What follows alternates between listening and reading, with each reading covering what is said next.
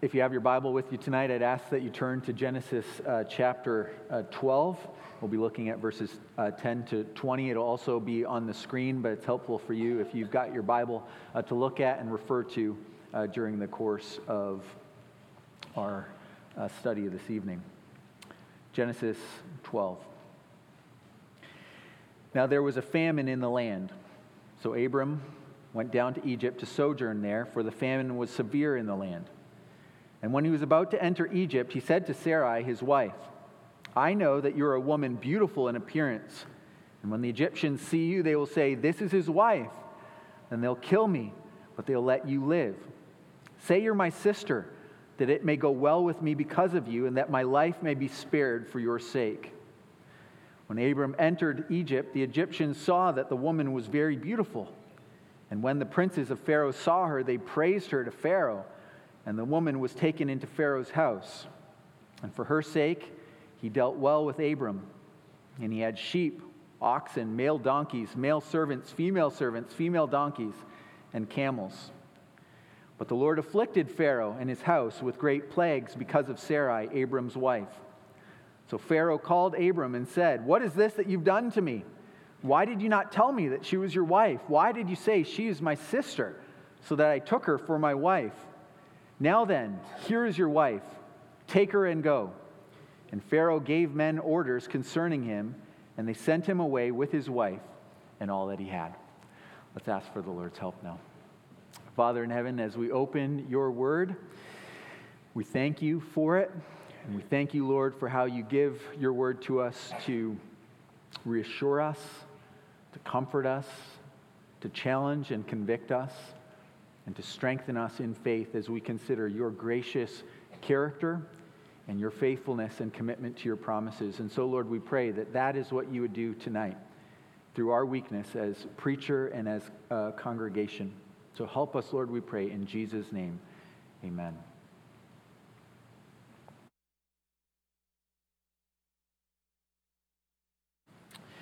Have you ever had it uh, where you were surprised to hear what someone sounds like? Uh, you see someone and you form uh, certain impressions about uh, what will come out of their mouth, what that's going to sound like. Uh, maybe it's the guy who looks like he could uh, uh, bench press a school bus uh, with the children still inside. Right? He's had a beard since he's been twelve years old. He eats his cereal with testosterone sort of uh, just sprinkled on it. Right? And he opens his mouth and suddenly it's a little squeakier Uh, than you were anticipating. Uh, there's a class of, clash of expectations uh, and reality that can throw you off in a moment like that. Well, in one sense, that's the experience that we're meant to have as we come to our text this evening. We're likely to be thrown off just a little bit. Abram, a great father of the faith, speaks, but it's not what we're expecting. When Abram opens his mouth, it's not a, a faith-filled, uh, courageous roar, but we hear the squeaky whimper of a man beset by fear and doubt and unbelief. Why? Why do we have this unflattering picture of Abram, this father of the faith? Well, as Christians, we know that we're called to walk by faith, to live by faith, to stand uh, firm in faith, but we can be unclear about what that looks like. And there can be aspects of living as a believer that surprise us or even uh, shock us. As a pastor, I've walked alongside people who have been greatly disturbed by uh, doubts and by encountering uh, their own spiritual weakness and unbelief. Sometimes that disturbance is so great, it causes people to wonder, am I even a Christian at all? It seems that a true believer wouldn't struggle with unbelief as they do, that if they were truly Christian, they would be less quick to forget God and less prone to fall into the sins that they're struggling with. How can I be a Christian if walking by faith is so hard? They wonder.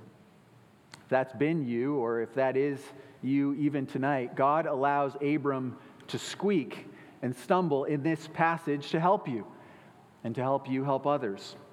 Because we see two things happening uh, in these verses. First, in the faithlessness of Abram, we get a realistic picture of the Christian life, but also of our own hearts. And this should keep us from despair, but it also will keep us from complacency. And second, in the faithfulness of God, we see a wonderful picture of divine grace to weak sinners. And by this, God intends to strengthen us in faith by showing us his commitment to his promises. So if you're taking notes this evening, our outline's simple. First, we're going to consider a fearful father, then a threatened promise, and then a gracious God. A fearful father, a threatened promise, and a gracious God. So let's dive into the text together. Well, our passage is the second installment in Genesis's uh, account of the life of Abram. Uh, in the first installment, which we looked at a couple weeks ago, uh, we were introduced to Abram. And we were told there how God called Abram, this idolater from Ur, uh, and he extended promises to bless Abram and to bless the nations of the world through Abram. In Abram, we said, God was establishing a river of grace that would flow down through human history and out to the world. Now, God reveals his purposes. He does that in the first half of Genesis by speaking audibly to Abram in verse one. And later he appears to Abram uh, visibly in verse seven. And in these two encounters, we saw that God had promised Abram two things. He had promised him offspring and a land. And while there was uh, seemingly immense obstacles in the way, Abram believes God and he trusts God to do as he says. So God says, go, and Abram goes. God says, I'm going to give this land to you. And Abram builds an altar and he worships there. Now, if I said to you tonight that you could trade the quality of your faith with Abram's, I suspect that most of us would take that deal. I know I would, right? We we tend to think of Abram as uh, an example of faith we aspire to. And that's for good reason. Abram is treated in the Bible as one of the examples of faith. If there was a, a Mount Rushmore of Old Testament saints, Abram's face would unquestionably be on that mountain. In Hebrews eleven, sometimes called uh, the Hall of Faith, no one gets as much ink as Abram does. In James two, Abram is called a friend of God. In Romans, uh, uh, Abram is, is called the father of those who believe. With that sort of background and conception of, of Abram uh, uh, uh, that we've got, our text tonight is going to surprise us. A famine has caused Abram and his family to travel from Canaan to Egypt. Uh, Canaan was a land that was particularly susceptible to drought and famine because it relied on the seasonal rains uh, to grow things. And so if the rains didn't come as expected, uh, then famine came. And Abram was in sort of a tough spot because he was a migrant. Uh, he had, at God's command, come to the land of Canaan. He was living among the fortified cities, uh, but he was not a, uh, sort of the natural-born resident of these areas. And when time got times got tough, it was unlikely that Abram was going to find uh, help from his neighbors. And in search of food, Abram travels down to Egypt, where the Nile River uh, would provide him uh, some food, where they didn't quite feel the effects of drought in the same way. And as Abram's caravan travels down to Egypt, suddenly Abram senses he's got a problem. Evidently, it's not a problem that had occurred to Abram uh, before, but it occurs to him now, and he thinks, uh-oh, my wife is beautiful. All right, it's an interesting problem to have. Though Sarai is sixty-five years old at this point, both Abram and the princes of Egypt praise Sarai as being a, a woman of great physical beauty. Now, this is sort of an aside, but I, I find it interesting. Commentators are sort of puzzled over the, the secret of uh, Sarai's beauty. By uh, some have tried to explain it by saying, well, maybe there's different cultural expectations uh, of beauty uh, going on here. Uh, others have said maybe God supernaturally uh, was uh, uh, causing the, the patriarchs, Abram, Sarai, uh, to age differently than we do. John Calvin, who's normally a, a faithful interpreter, suggested Sarai's beauty uh, may have been strangely preserved because she had not yet been able to have children. Seems a bit of a stretch. We don't know how Sarai preserved her beauty. We just know that she was beautiful. And while having a gorgeous wife wouldn't normally seem like a, a problem, it's a problem in Abram's mind. because he fears that the Egyptians are going to see that he's got this beautiful wife and they're going to give him a pair of cement boots and drop him in the Nile just so they could get to Sarai. And so the first words that we have recorded in sacred scripture that come out of the mouth of Abram, this father of the faith, are words of fear and self-concern and doubt. Verse eleven and twelve, we know, I know, Abram says, that you're a woman, a beautiful woman in appearance, and when the Egyptians see you, they will say, this is his wife. Then they'll kill me, but they'll let you live. This is not what we'd expect. So fear grips Abram's heart, and how he responds to that fear is significant. I don't think Abram's fear in and of itself was sinful, but how he responds leads him to sin. He says in verse thirteen, say you're my sister, that it may go well with me because of you, and that my life may be spared for your sake. So Abram conspires with Sarai to misrepresent their relationship. To put it bluntly, Abram and Sarai agree to lie. And it wasn't an outright lie. Uh, Genesis twenty tells us that Sarai was Abram's uh, half-sister, not something we're going to get into tonight. But they shared a father, not a mother. And so it, it, what, it, what Abram's saying to Sarai isn't entirely made up. Yet Abram is purposely misrepresenting the truth here. And this is sin. Our Westminster Larger Catechism uh, makes the point in its explanation of the ninth commandment. The ninth commandment says we shouldn't bear uh, false testimony. And according to the Larger Catechism, when God forbids false testimony, this includes, and I quote, speaking in doubtful and equivocal expressions to the prejudice of truth or justice. Now, what does that mean? Well, one commentator explains it this way. He says, intentionally to use expressions that can be understood in two different ways in order to deceive some other person is just as wicked as telling an outright lie. The real essential nature of a lie is the intention to deceive some person, even though what we say may be itself true.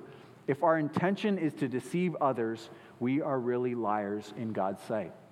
So let's get practical here. Uh, boys and girls, uh, maybe you've had it where you've done something uh, that's hurt a sibling. Uh, maybe, just maybe, you've uh, pushed them off the couch. And of course, they start to cry, and your parents come rushing in, and they say, what happened? And you say, he fell off the couch, and he got hurt. Now, your brother did fall off the couch, uh, but what you know and what you're not saying is that he fell off the couch because you assisted him, right? And when we do this, we are lying and sinning against God. Well, in a similar way, Abram said something true, but it wasn't uh, the full truth when he was called to give it. He spoke in order to deceive, and to do this in God's judgment is sin. So Abram is in a hard situation. He's afraid. Uh, he reacts to his fear by engaging in sinful deception. But what I want us to note particularly tonight is what underlies The, the circumstance which underlies uh, the, the feeling uh, which underlies uh, Abram's response. I want us to see Abram's functional unbelief. Now notice that as Abram encounters a challenging circumstances and he feels these strong feelings within him, God is nowhere in view for Abram. There's no mention of Abram remembering God or praying to God as he did earlier. Now, there's no recollection of the promises of God uh, to bless Abram or his purposes. God doesn't show up at all in verses ten to sixteen. And that's a pretty glaring omission. Now, what we've what we have instead is this father of the faith, this great patriarch, uh, and he's gripped by fear, and he forgets that God is in the picture at all. And as a result, Abram takes matters into his own hands. He, he tries to protect himself uh, by lying, by covering up uh, the truth. And in this act of cowardice, he, uh, he puts forth his wife in order to protect his own skin. So notice, when Abram has cropped God out of the picture, it led to a whole cluster of sins. Now, there's two things that I want us to see from Abram's shocking example here.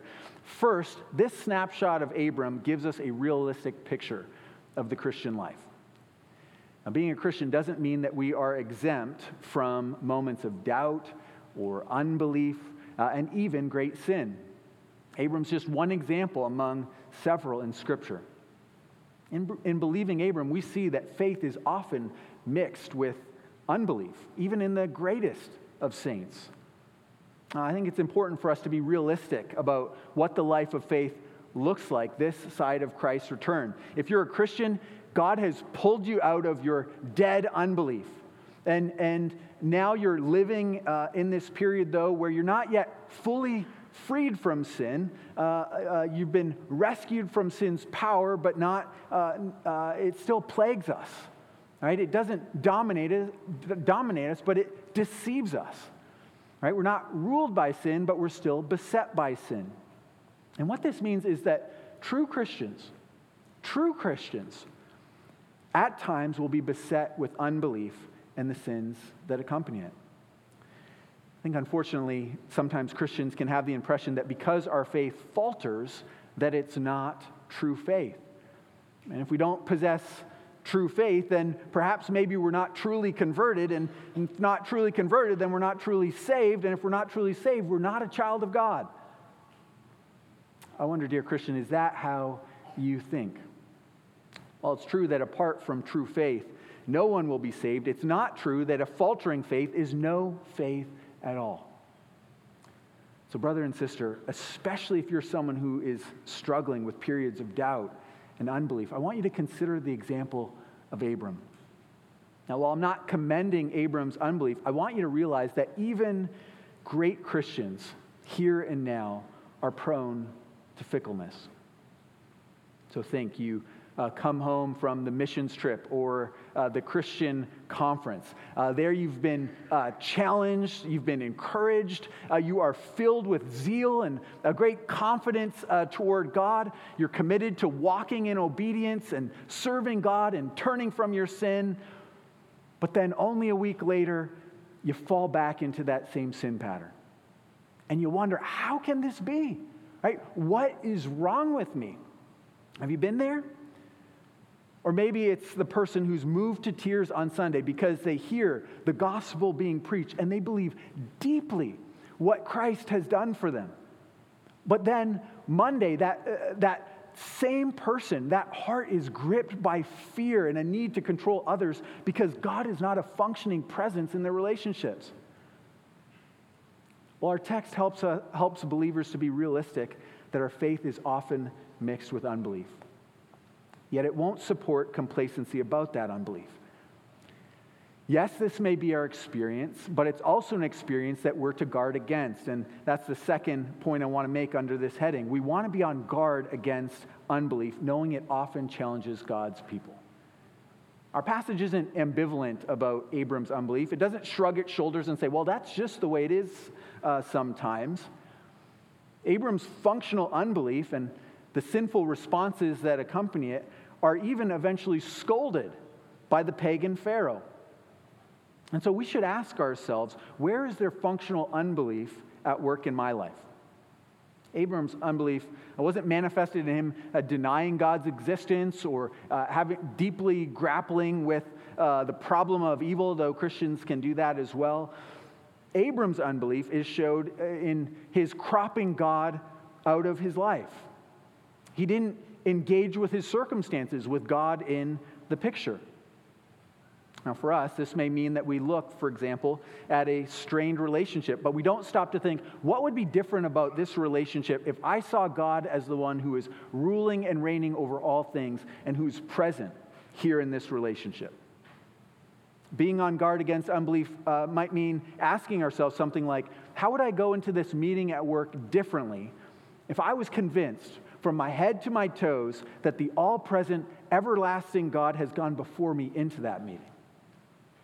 Another way that we can test uh, our functional unbelief is just to ask the question, uh, am I praying about this area of my life? And if not, why not? Our pray- prayers tend to show where we think we, we need to invite God's help in our life. And our lack of prayers tend to show where we don't think we need God. So just think for a second. God spoke audibly to Abram. He appears visibly to Abram. He gives promises directly to Abram. So Abram's heart could be infected with unbelief. We got to ask ourselves, how much more vigilant must we be? Well, as a matter of, as serious a matter as Abram's functional unbelief is, it's made all the more serious by who Abram is and uh, what he had received. Abram uh, is a special figure. He's, he's called to play a special part in God's plan of redemption. Abram was a beachhead of God's covenant of grace. God was going to bless the families of the world through Abram, right? The world's under this curse of sin, and Abram is part of the solution. Now, as we said earlier, God had made two special promises to Abram. He promised Abram offspring, and he promised Abram land. And I want you to notice that no sooner are these promises made than with big red ink, there are question marks drawn over them in our text. So God promised Abram a land. Specifically, God promised uh, Abram's offspring, uh, the land of, of Canaan, and Abram's settling there. Uh, but then famine strikes, and Abram uh, leaves Canaan uh, for Egypt. He's removed from the land.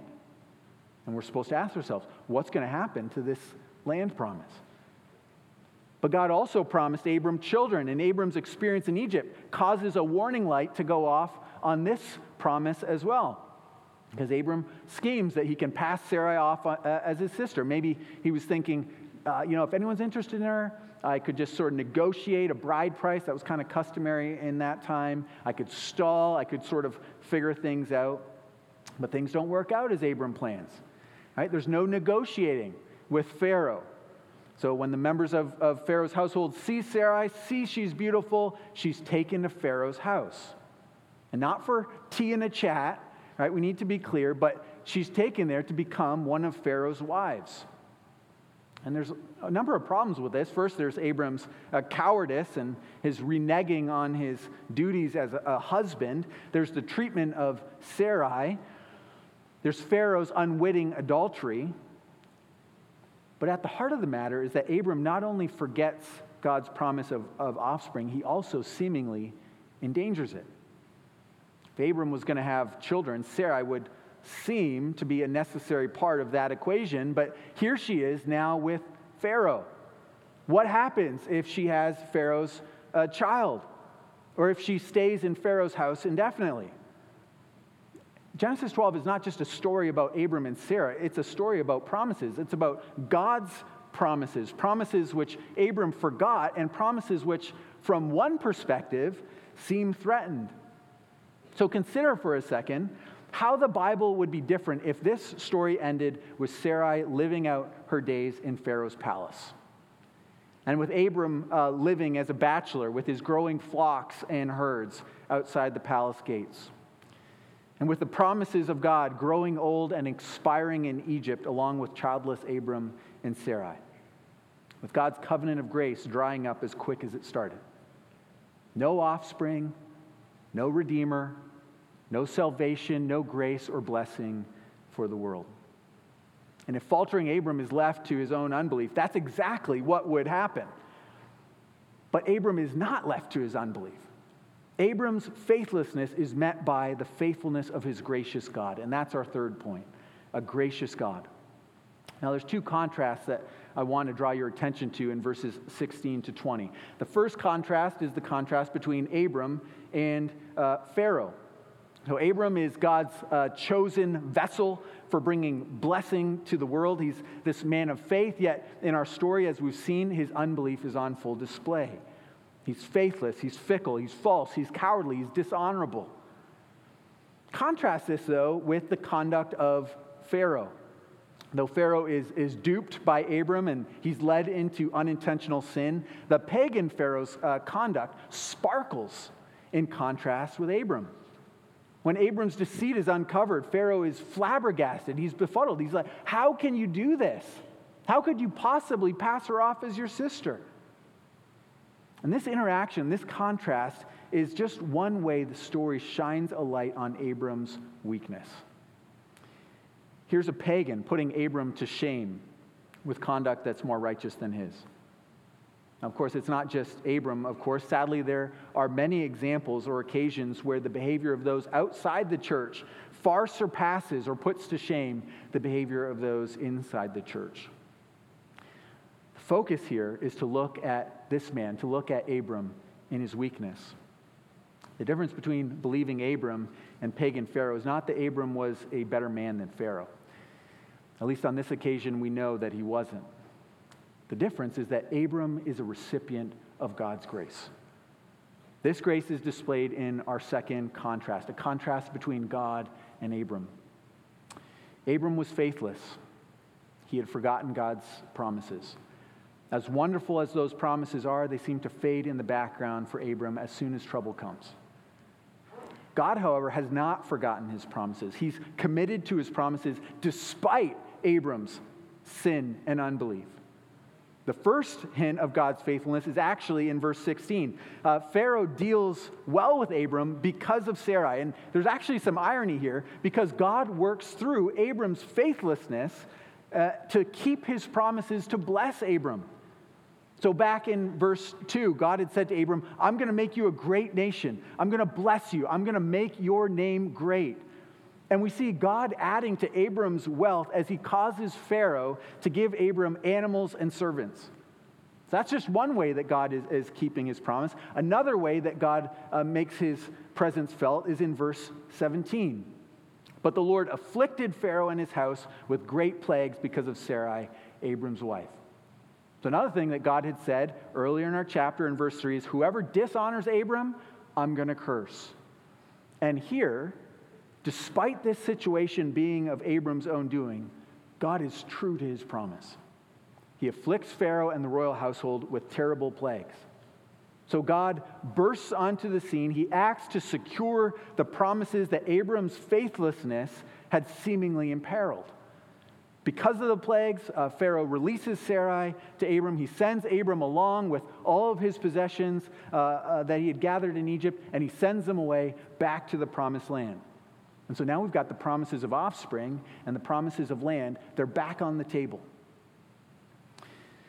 Now, Abram's unbelief was displayed in his forgetting God's promises. God's grace is displayed in his keeping his promises by delivering Abram out of Egypt. Now, in fact, this is a, a, a pattern that we find throughout the scriptures that points to God's grace. If you're familiar with uh, the Bible, you might notice that Abram's story sounds a lot like another Egyptian escape. Abram's experience uh, individually anticipates Israel's experience nationally in the Exodus. Uh, people go down to Egypt because of famine. There, the males are in danger. God sends terrible plagues to release his people. The people plunder or get rich off the Egyptians, and God brings his people out of Egypt and into the promised land. So really, what we're supposed to see here in Genesis, Abram's story is like a mini Exodus. And the Exodus is the defining redemptive act in the Old Testament. So Abram's exodus, like Israel's exodus, points us to a God who does not forget his promises, who doesn't forget his saving purposes, who doesn't forget his people. And this exodus patterns, or these exodus patterns, these deliverances, they are patterns that run through the very heart of the scriptures. For it's the pattern of grace that finds its fulfillment in the life and death of Jesus Christ. By his death and resurrection, Jesus takes his people out of a domain of, of sin and death, and he leads his people into the realm of God's salvation blessings and his eternal rest. And he's leading his people toward the new heavens and the new earth. And he does this as we're united to him by faith. It's not necessarily a perfect faith. It's not necessarily a spotless faith or a large faith, but it's a genuine faith that joins us to him, trusting that God will do as he's promised in his Son. Joined to him, we're delivered with him. So three acts of deliverance. In each case, God's work of exodus, of bringing out, shows his commitment to his gracious promises. For with Abram, with Israel, with us, God acts despite our weakness and unbelief because he is one hundred percent committed to his gracious purposes. God's deliverance of faithless, forgetful Abram shows his faithfulness is greater than our weakness. And so I think that there's one more important thing for us to take away from this story. It's that as we see God's gracious character and as we see his faithfulness to his promises, we aren't just warned uh, about our propensity for unbelief, we're also strengthened against it. So our functional unbelief displays itself in forgetting God and forgetting what God has, has promised. And one of the ways that we're strengthened against that type of unbelief is by having the reality of those promises pressed in against our lived experience, to have those promises anchored in reality. It's one thing, right, to have the promise, but that promise becomes more concrete, it becomes bigger when it's demonstrated in action. In uh, his book, A Resilient Life, Gordon McDonald tells a story that might have echoes in your own experience. Maybe you've been on the giving end of this or the receiving end of this. Uh, but many years ago, uh, McDonald was a track star in high school. And uh, he and his friends made plans to meet up with uh, their girlfriends in Long Island, which was uh, some distance away from their track meet. And they were uh, permitted to go on the condition that they were back in their dorms uh, by midnight. And that required that they catch a ten thirty uh, train. If they broke curfew, they knew that they were uh, they risked not being able to graduate later that month. So the boys reported uh, the dates were great, uh, their sense of timing not so much. They missed the last train from Long Island. And in a panic, they thought, what are we going to do? It was uh, too long to walk, too expensive to take a taxi. Uh, it was their fault. Their foolishness had got themselves into this situation, despite their assurances that it wouldn't happen. And so with great reluctance, they uh, pick up the phone and they call their now sleeping coach, uh, Coach Goldberg. And without complaint, Coach Goldberg woke up and made the hour-long drive to pick up the boys.